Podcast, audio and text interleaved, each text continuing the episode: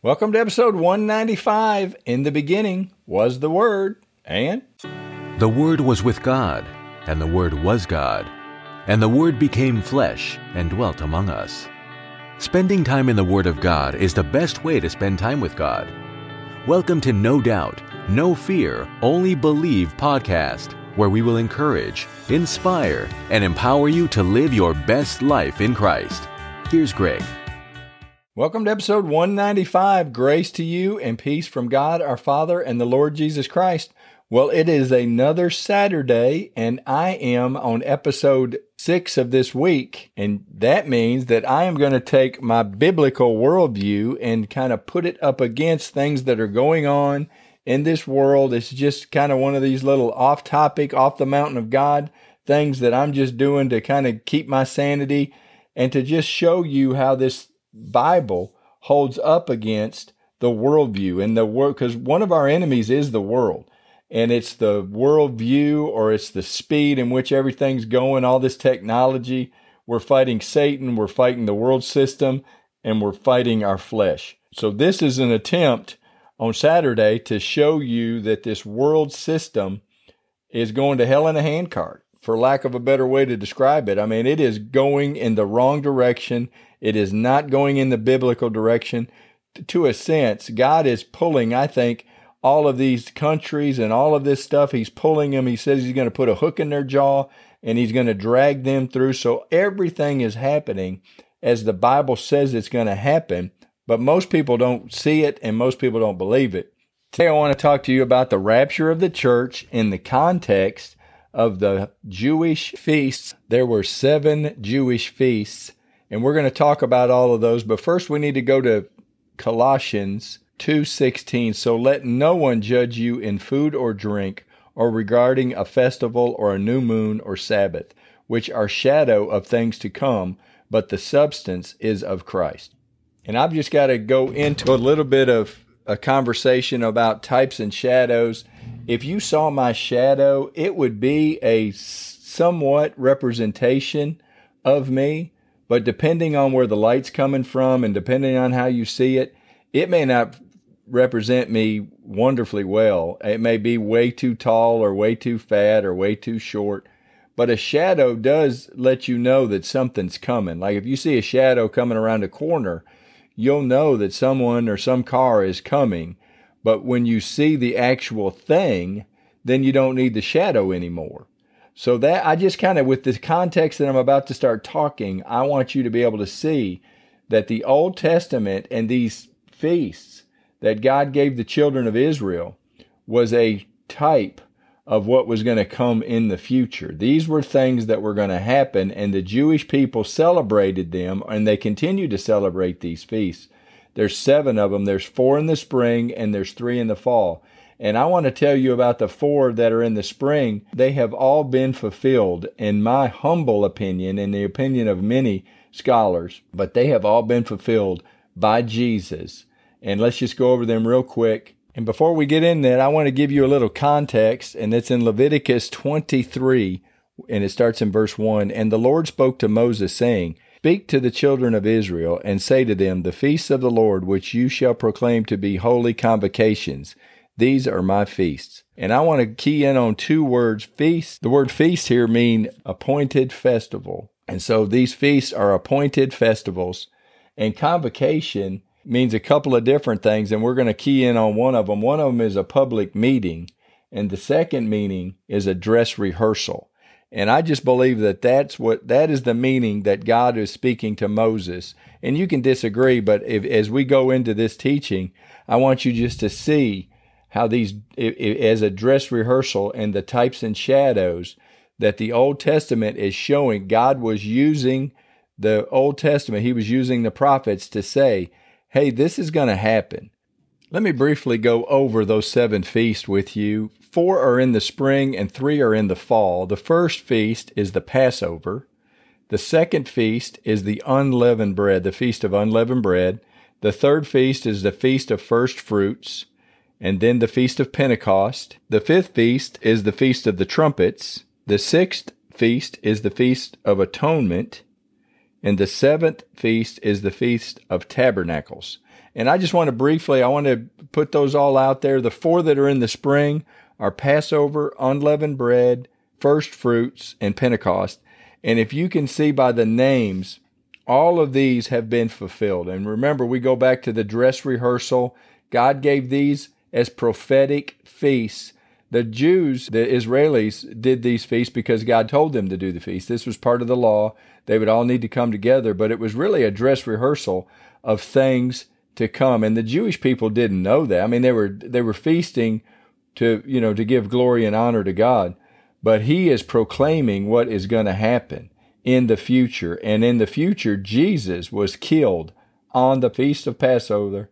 And if you remember, God gave the Passover to Moses when they were coming out of the land of Egypt. They were to kill a male lamb that was perfect without spot or blemish, and they were to put the blood on the doorpost so that the angel, the death angel, would go over their house. It would pass over the house of the Israelites. So this is the Passover, and that I want to show you in Scripture where John the Baptist gave Jesus his death sentence. John 129, the next day John saw Jesus coming toward him and said, Behold, the Lamb of God who takes away the sin of the world. John spoke that over to Jesus and declared him the Lamb of God. He was going to be killed for sin and it was going to happen on the Passover. We didn't know that yet, but John prophetically proclaimed Jesus as the Passover lamb.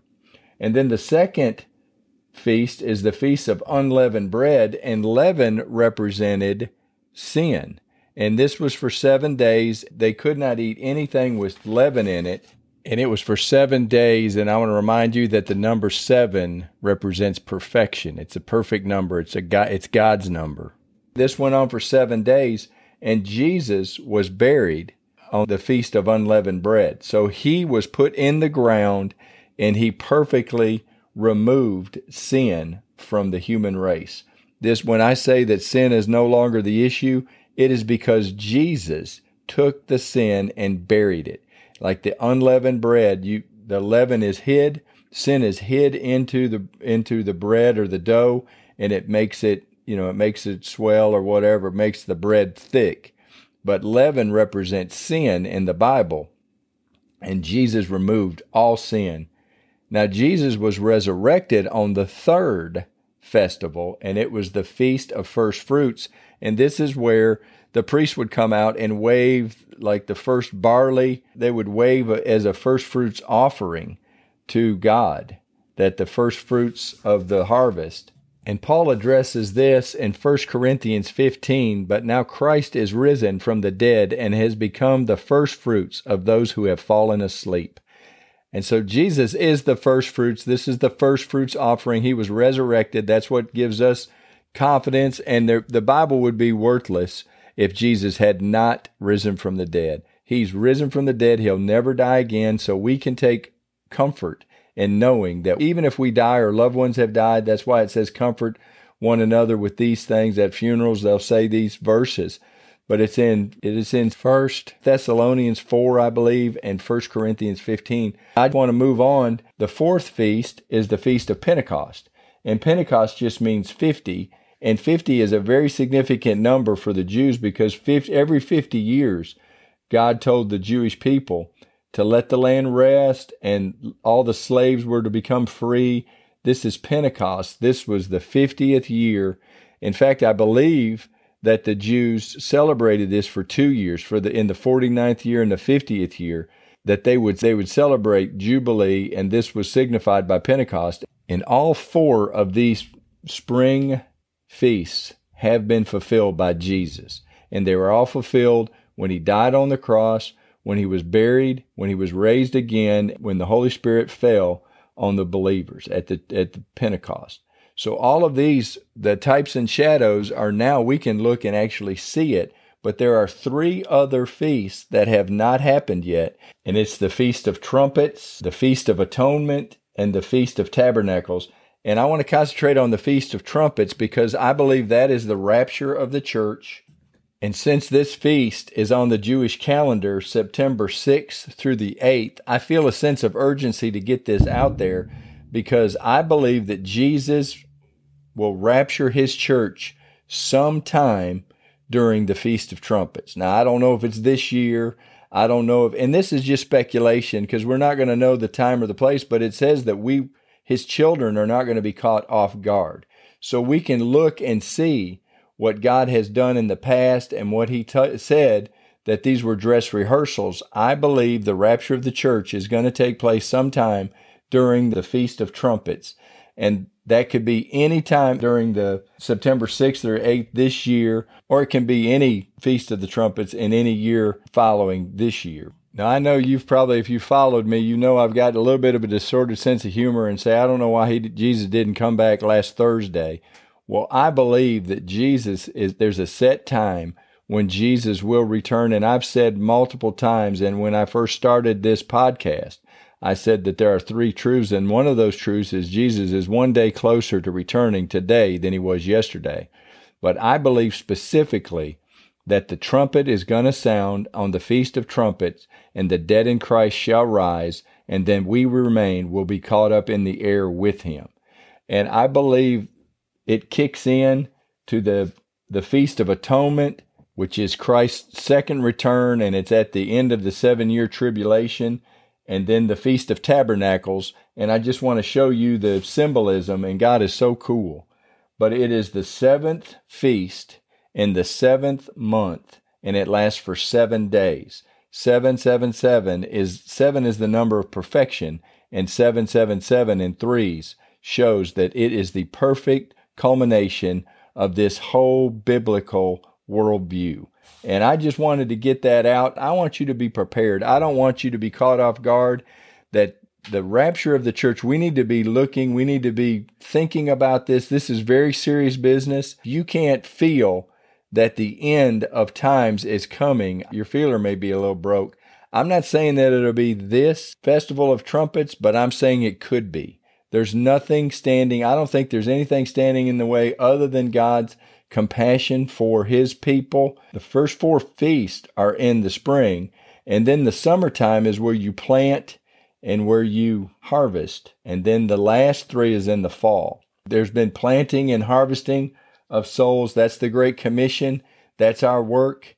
Some will water, some will plant, but the the harvest is the Lord's. And I want to finish up in Matthew 9:37. Then he said to his disciples, "The harvest truly is plentiful, but the laborers are few. Therefore pray the Lord of the harvest to send out laborers into his harvest." If you and I are not raptured during this feast of trumpets, I just want to encourage you that it is time. The harvest is truly plentiful, but the laborers are few.